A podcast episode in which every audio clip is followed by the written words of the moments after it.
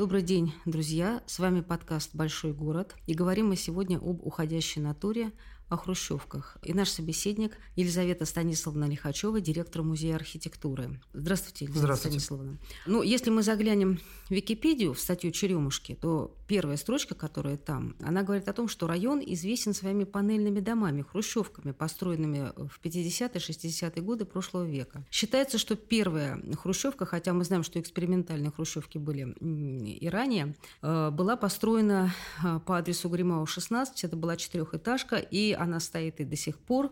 Скажите, что такое хрущевка с точки зрения профессионала? Что такое хрущевка как градостроительный опыт? Это долгая история. Начинается она совсем не в 50-х, 60-х годах 20 века, а гораздо раньше. Это вопрос, который встает в полный рост в 19 веке, но первые как бы, предпосылки к вставанию этого вопроса – это даже конец 16-го, начало 17 века. 16-17? 16-17 века. Это типовое жилье. Например, был такой архитектор итальянский Доменико Фонтана, который в начале 17 века проектирует э, порт неаполитанский. И там он проектирует типовые дома для рабочих. То есть э, вы должны понимать, что сама по себе идея типового жилья, она очень старая. И связана она вовсе не с тем, что архитекторы вдруг всех решили переселить в коробки, а связана с процессами, которые идут в обществе. Архитектура, как и любое искусство, эти процессы не может не отражать. А, собственно говоря, процесс – это рождение буржуазного общества, это научно-техническая революция, которая приводит к бурному росту городов, к изменению системы промышленного производства, к появлению крупных фабричных и заводских комплексов.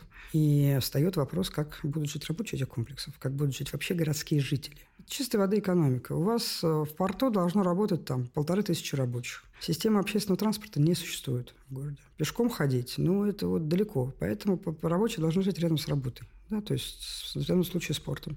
И когда идет процесс, процесс проектирования порта, как транспортного и э, логистического. логистического узла. Порт Неаполитанский – один из важнейших логистических узлов в Европе.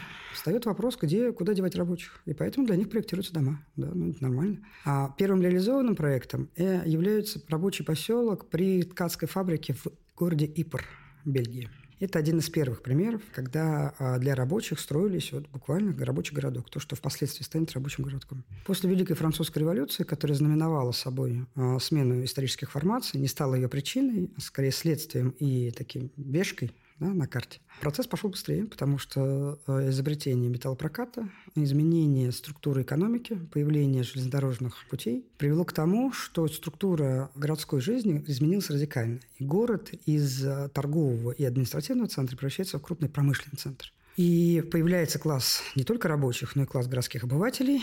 Это процессы, которые идут довольно дол- давно и довольно глубоко задевают. И уже начиная с середины XIX века планировки или там планирование масс таких типовых, э, типового жилья городского принимает массовый характер. То есть многие архитекторы это делают. Постепенно эти идеи проникают уже и в жилье для других слоев населения, так называемое для городских обывателей, городской интеллигенции. К началу 20 века появляется идея малогабаритной квартиры, а, то, то есть... есть малогабаритки возникли в начале 20 да, века? Да. Ну, просто... В Европе? Не, почему в Европе? И у нас Вон, тоже? Дом Нерзея стоит, пожалуйста, Тучерез Нерзея в Гнездяковском переулке. А там кухня 6,5 метров. Но там Все по-нашему. трехкомнатные квартиры. Ну, предполагается, на самом деле, это идея эмансипации, освобождения человека от быта.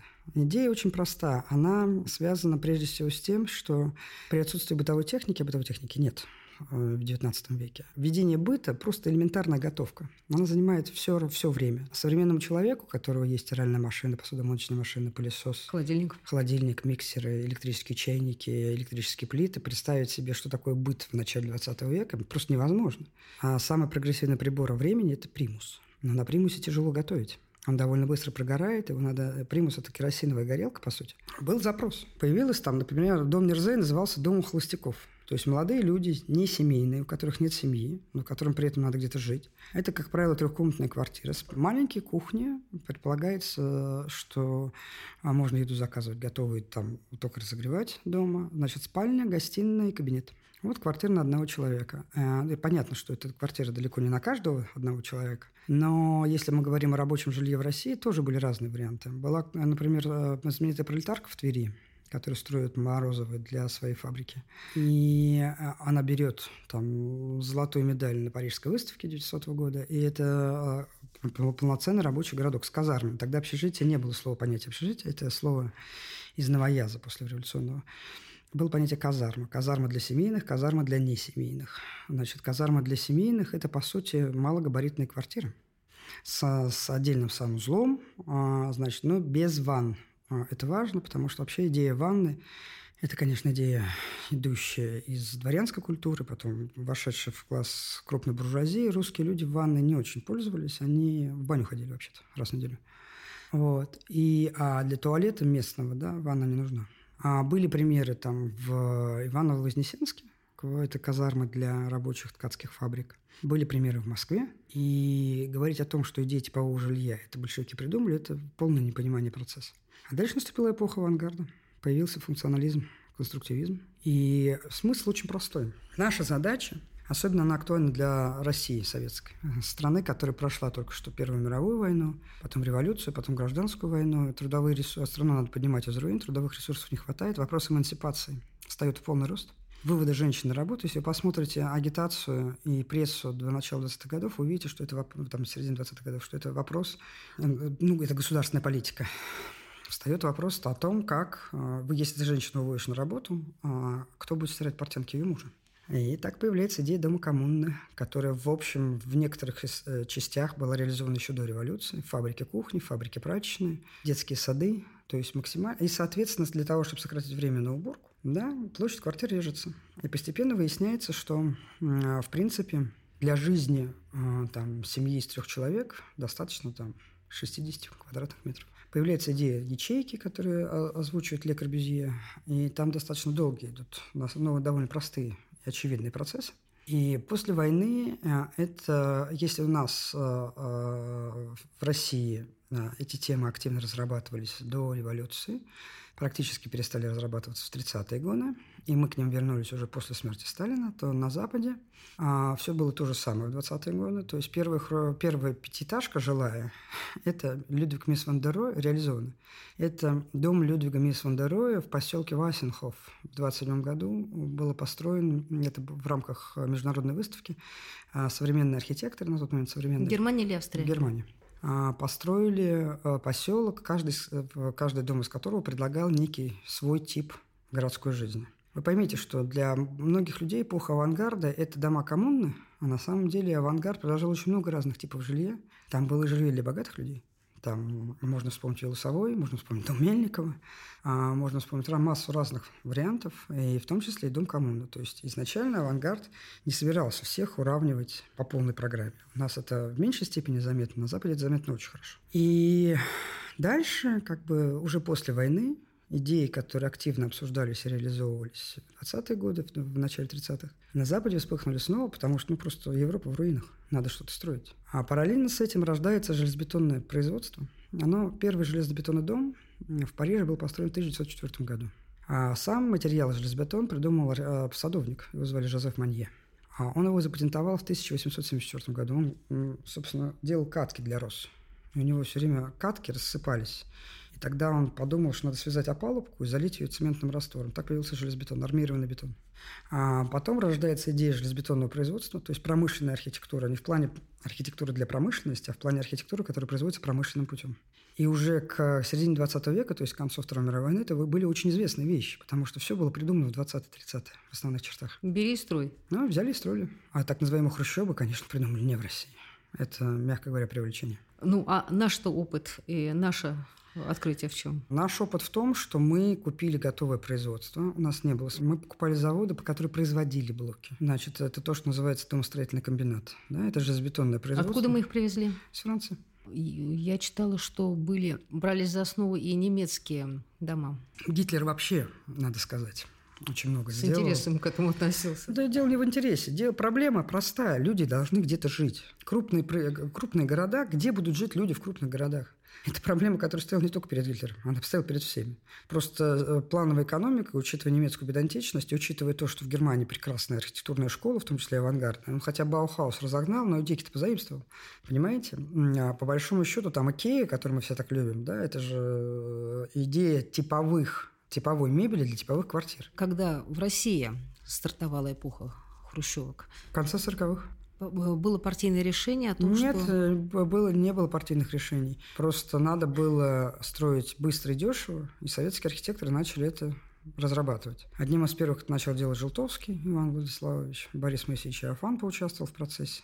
То вот. есть лучше архитекторы. Ну, естественно. А скажите, пожалуйста, тогда как соединить вот и участие выдающихся архитекторов, и при этом мы знаем, что были домостроительные комбинаты, которые уже готовые элементы поставляли. Архитекторы, архитектурные мастерские разрабатывали эти элементы. Комбинаты же не могут разработать элементы. Задача загрузить домостроительные комбинаты работой, надо разработать, собственно, хрущобы. А сколько было куплено домостроительных комбинатов, не знаете? А, я думаю, что, скорее всего, был куплен один, а потом просто по его образцу нашлепли своих. Патент купили просто все. После того, как это было куплено, это было куплено в конце 50-х годов, значит, совет, история советской архитектуры послевоенной, она делится четко на два этапа. До 54 года, после 54 года. В 54 году принимается постановление об излишествах в архитектуре. И а, отменяется сталинская архитектура, появляются обдирки.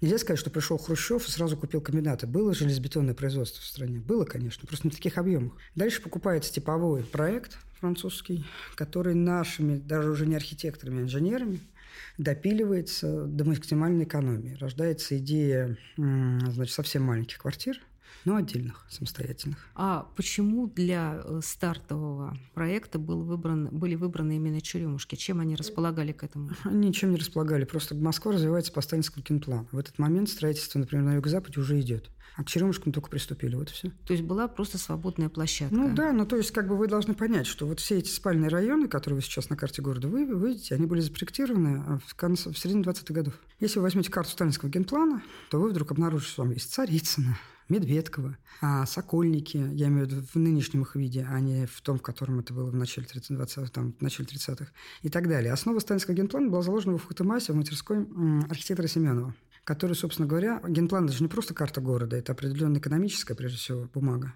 Это огромное количество тома, если хотите, документации. И по сталинскому генплану Москва развивается до начала 70-х. Поэтому Черемушки просто... Там поменялась архитектура. Это, знаете, очень хорошо видно по Ленинскому проспекту. Едешь, вот вы отъезжаете от Калужской площади, едете в сторону области. И вы э, едете, едете, едете. Сначала вокруг вас стоят сталинские дома, потом начинается, после Гагаринской площади начинаются обдирки. Да? А какое слово вы употребляете? Обдирки. Обдирки, это, обдирки – это дома, спроектированные при Иосифе Виссарионовиче. Ну, лишенные элементов. Да, ободранные да, а потом начинаются хрущевы. А когда говорят о хрущевках, специалисты употребляют слово «комплексная застройка». Говорят даже об уникальной комплексной застройке и о том, что не столь важна была даже архитектура и э, решения эти, сколь важно было то, как было организовано пространство. Вот не могли бы вы об этом Это рассказать? Это строительные элементы, опять же, не в России придумано. Об этом много писал Корбюзье в 20-е годы. Понятие микрорайон. У него есть статья, которая начала... Ну, понятие микрорайон ввел Корбюзье? Конечно. Так же, как и высоту потолка 2,48? Нет, это чушь. Чушь? Конечно. Корбюзье ввел понятие модулор. Значит, идея Корбюзье и модулора состояла в том... Это послевоенная уже идея, сильно послевоенная. Значит, он ее активно пропагандировал как раз в 50-е годы. Значит, он говорил о том, что пропорционально переход архитектуры на метрическую систему был неправильно, а вернуться к изначально греческой системе пропорционирования, потому что греческий ордер, он не метрический. Он, а, всякая, вся архитектура вообще а, до XIX века, она рассчитывалась по мерам человеческого тела. Ну, в России аршин, палец, ладонь, локоть, да, там в Англии футы, дюймы и так далее. И фактически пропорционирование и идея Корбюзье стояла в том, что мы должны пропорционировать архитектуру. А, он придумал модулоры. А, каждый элемент а, больше предыдущего в два раза. То есть по... он на самом деле ничего нового не изобрел.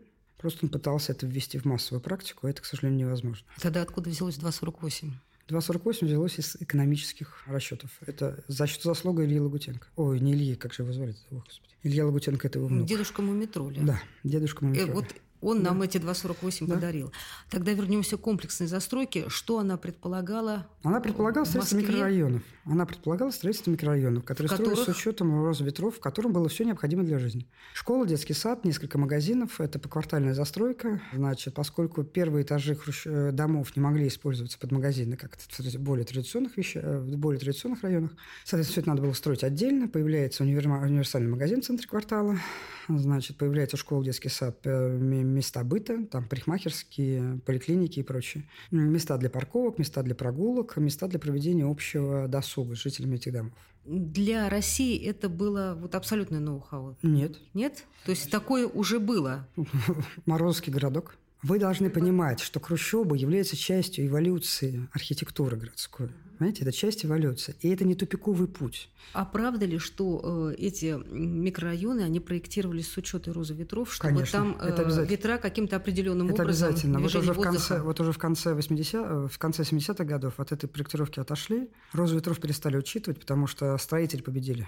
В, архи... в строительном процессе победили строители. А строителям плевать на розу ветров, они просто не учитывают такие вещи. Это должен архитектор сидеть чтобы такие вещи считать. И в результате появляются такая целые огромные микрорайоны, в которых а, а, ну, просто неуютно находиться, потому что сдувает тебя все время. Вот эта вот идея как бы до, до города, который неуютен по отношению к тебе. Но вот как только а, типовая архитектура начала расти выше пятого этажа, она превратилась в каменный джунгли тут же. А можем ли мы сказать, что именно вот в этих микрорайонах было принято вот это понятие шаговой доступности, что стоянки автомобилей располагались вне дворов? Э, это все было придумано до э, черемушек. В черемушках это было изобретено заново. Шаговая доступность. Что такое шаговая доступность? Это отсутствие необходимости делать систему городского транспорта. Понимаете, это же одно тянет за другое. Если у вас до ближайшего магазина две остановки на автобусе, вам нужен автобус или трамвай, который вас туда довезет. А если, соответственно, это влечет за собой дополнительные бесконечные расходы. Понимаете? А, а если это... все близко, то этого ничего не да, надо. Да, этого ничего не надо. То есть идея в том, что человек, как бы, э, город начинает состоять из множества мини-городов в каждом из которых есть полная инфраструктура, которая позволяет, в принципе, жить человеку в этом мини-городе, не выходя за его пределы.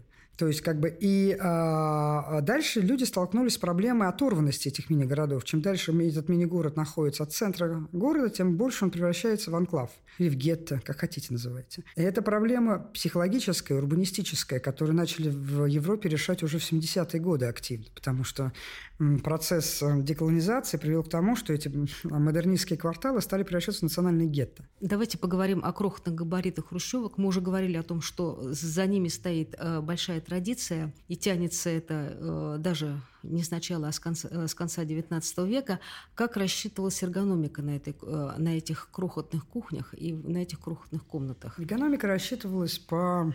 Ну, есть, ходит по сети довольно много опубликовано уже чертежей типовых домов, где хозяйка стоит нагнувшись. На одном месте, да, и она только поворачивается. Вот, значит, это удачный том, был опыт? Смотря для чего. Понимаете, проблема а, нашей страны состоит в том, что мы хотим найти идеальное решение навсегда – и это и во, всех, всех. во всех областях нашей это жизни. Это касается не только архитектуры. А это так не работает. Нет некого универсального решения, которое подходит всем навсегда. Вот вам потолки 2,45 не нравятся? Не нравится, да? Вы знаете, какие потолки в Швейцарии? Знаю. В дорогих квартирах? Какие? Я знаю, что во многих очень европейских квартирах потолки низкие, и квартиры маленькие, и кухни крохотные. Я была в таких квартирах не раз. Я была в квартире, которая стоит 2 миллиона швейцарских, мар... Э, швейцарских э, франков. Потолок 2,30. 2,30. По проекту 2,40, но вот просто там человек сделал навесные потолки, 2,30. Что спасает? Стеклянная стена, которая заливает белый потолок, комната залита светом, значит, это работает. Но у нас невозможно стеклянные стены. У вас, вы помните, какая температура зимой? Да кто ж не помнит. Значит, соответственно, возникает вопрос, какие потолки удобнее. Ну вот, например, есть одно из решений – это ячейка. В какой-то части квартиры потолки низкие, в какой-то части потолки очень высокие. То, что Корбюзье придумал там и реализовал впервые в марсельском жилом, в марсельской жилой единицы, то или то, что наши реализовывали, там, дом Наркомфина или дом на Гоголевском. Жилая ячейка, да, то есть в спальне потолки невысокие, на кухне потолки невысокие, а вот в гостиной огромное пространство, которое залито светом, опять же. Эргономика хрущевок считалась, исходя из трех вещей. Отопление, подача воды, то есть экономика чистой воды. А санитарных норм, э, когда считалась эргономика хрущевок, на санитарная норма на человека была 5 квадратных метров. Сейчас 15. То есть однокомнатные квартиры по уровню комфортности в любом случае лучше, чем двухкомнатная квартира. Но в однокомнатной квартире живет там один человек. Предполагается, что минимально. Сколько может быть минимально людей в квартире? Один. А в двухкомнатной квартире это уже семья. Это уже мама, папа, дети. Да? И двухкомнатная квартира менее комфортна, чем однокомнатная в таком раскладе. Значит, и третий очень важный фактор – это стоимость строительства.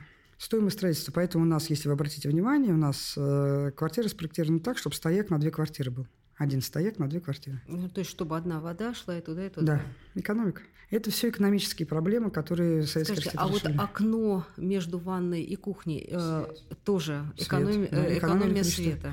Тоже Экономия электричества, да. Плюс дополнительная вентиляция при необходимости. Забыла спросить еще, помните, в Черемушках э, были вот эти знаменитые фонтан, которые на всех фотографиях, не фонтан, бассейн на фотографиях 60-х годов, и еще были бассейны-плескательницы, если я правильно произношу это. Они уцелели? Они не могли уценить, потому что это вот как раз элементы общего быта жителей домов, которые идут еще из эпохи 20-х. Элемент обобщения быта. Ну, а дальше все вокруг колхозное, все как ничье. А, соответственно, за, за фонтанами надо же следить. Если жильцы... Идея, главная проблема такого рода микрорайонов в России – это отсутствие системы самоуправления жильцов. С большим трудом 20 лет назад государство начало процесс создания товариществ, обществ, э, товариществ собственников жилья для того, чтобы жители этих домов, э, собственники домов, сами начинали управлять своей недвижимостью. Такая же история с придомовой территорией. Если мы с вами говорим о придомовой территории, то фонтан надо чистить, их надо убирать, надо нанимать дворника, должна быть экономика под это заложена. Это прежде всего элементы местного самоуправления, которые в нашей стране разрушены чуть менее, чем полностью. И должно пройти еще несколько поколений для того, помните, там Моисей, там вот этот евреев в пустыне, да? Да, вот эти все истории. Но это же правда с историями про Моисея. Это же правда. То есть а, мы совершенно... Проблема хрущебного строения, ну, как вот этих... Да, действительно, там значительная часть этих домов была построена просто плохо, потому что производственная культура в Союзе, мягко говоря, оставляла ждать лучшего. Это кривые панели, это плохо собранные панели, потому что их собирали за пять дней, это криво приклеенная плитка, плохая сантехника, и их проще снести, чем реконструировать но значительную часть можно реконструировать, и они будут максимально комфортными для Скажите, хранения. а вот э, ваше отношение как директора музея архитектуры, такого рода застройку, она должна сохраняться, она, она должна, должна э, реконструироваться? Считаю, что такого рода застройка э, должна быть экономика. Значит, я искренне считаю, что жить в Хрущеве гораздо комфортнее, чем э, жить в многоэтажном доме. Это комфортно с точки зрения законов человеческого восприятия вообще. Я считаю, что должен быть выбор. Жить им в Хрущеве жить им там в домах от крупного застройщика, жить им в старых домах эпохи модерн. Это должен быть их, их решение, их, или в, в загородном коттедже. Но должен ли город э, сохранять должен. свою память о том, что когда-то в нем были такие районы? А, я просто не понимаю, зачем их в принципе сносить. Я считаю, что вообще программа реновации, программа «Мой район» в том плане, это некая усредненная, это очередная такая компанейщина со стороны государства. Ну, государства нет другого выбора. Потому что каждый раз, когда мэрия говорит, ребят, давайте решайте. Вот вам, вот если вы посмотрите там просто прессу по этому поводу, вы увидите. Собираются жильцы и говорят, да, мы хотим новые квартиры, снесите эти ужасные бараки. Потом, окей, говорит власть, мы сносим ваши ужасные бараки, строим вам новые квартиры. А люди приходят смотреть на новые, новые квартиры, говорят, не-не-не, мы так не договаривались.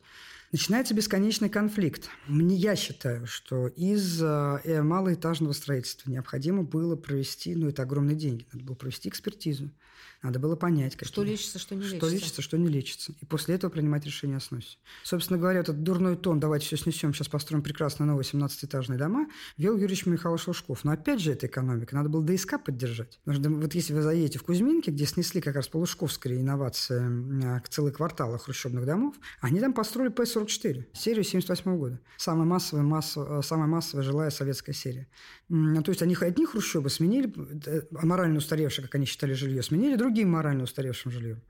Понимаете? А, ну, потому что это была экономика. Мы с вами говорим о том, что если мы сохраняем хрущебы, зачем мы их сохраняем?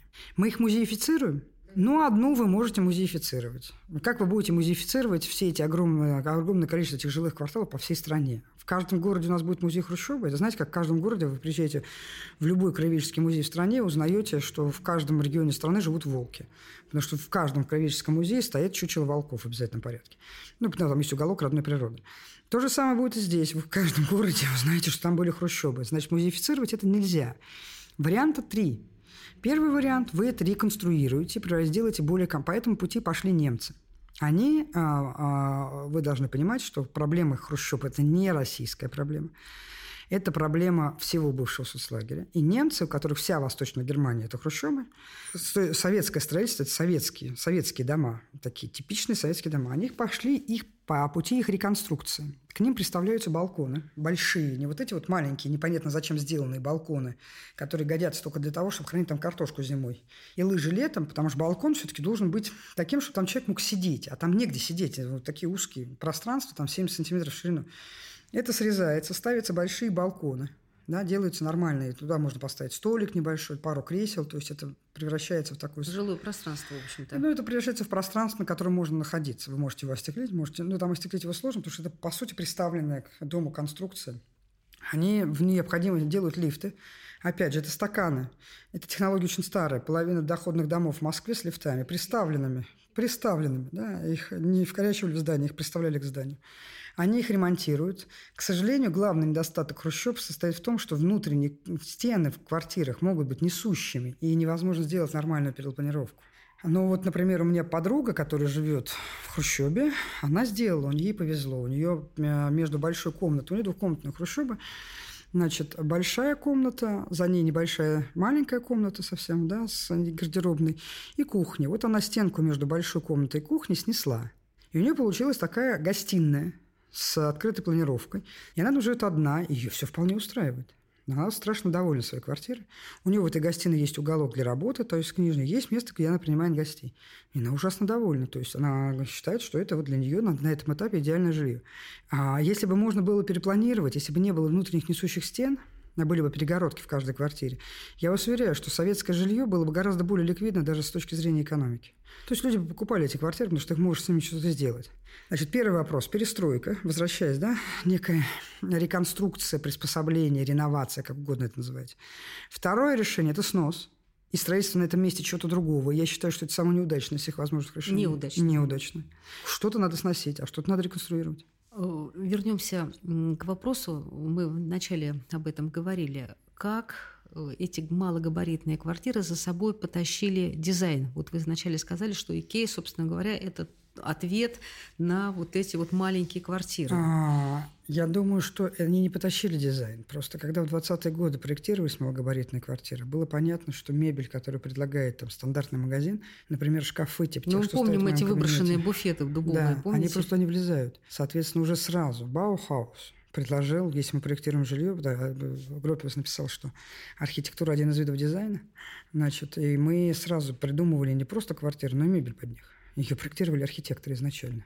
То же самое было в России, во Футумасе. А, то есть не, я не уверена, что это можно говорить о том, что э, планировка квартир потащила свой дизайн. Это были процессы, которые шли одновременно. Что было э, на первом месте? Да? Архитектура, урбанистика, градостроение? Жизнь. Жизнь человека.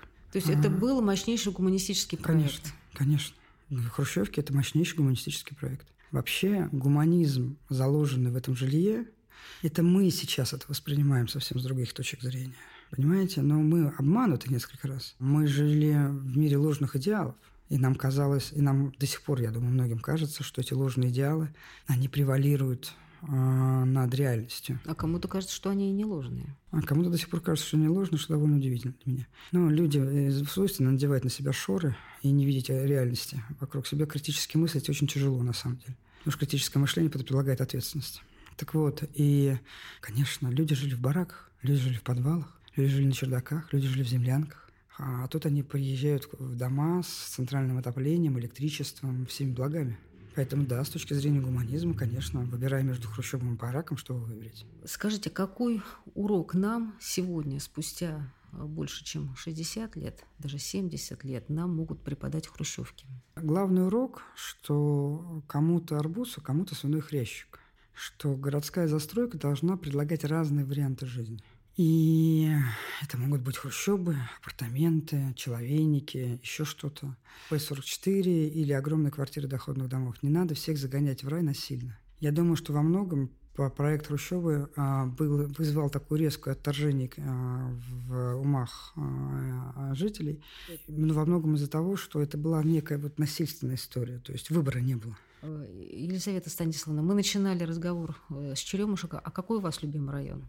Таганка. Родной? Да, я там живу всю свою жизнь. Что вы любите там? Это мой район, я там живу. А как вся Москва, Москва удивительный город, максимально разнообразный с точки зрения э, архитектуры. У нас очень разная архитектурная среда. К сожалению, все хрущебы там в том в квартале, где я жила, все снесли.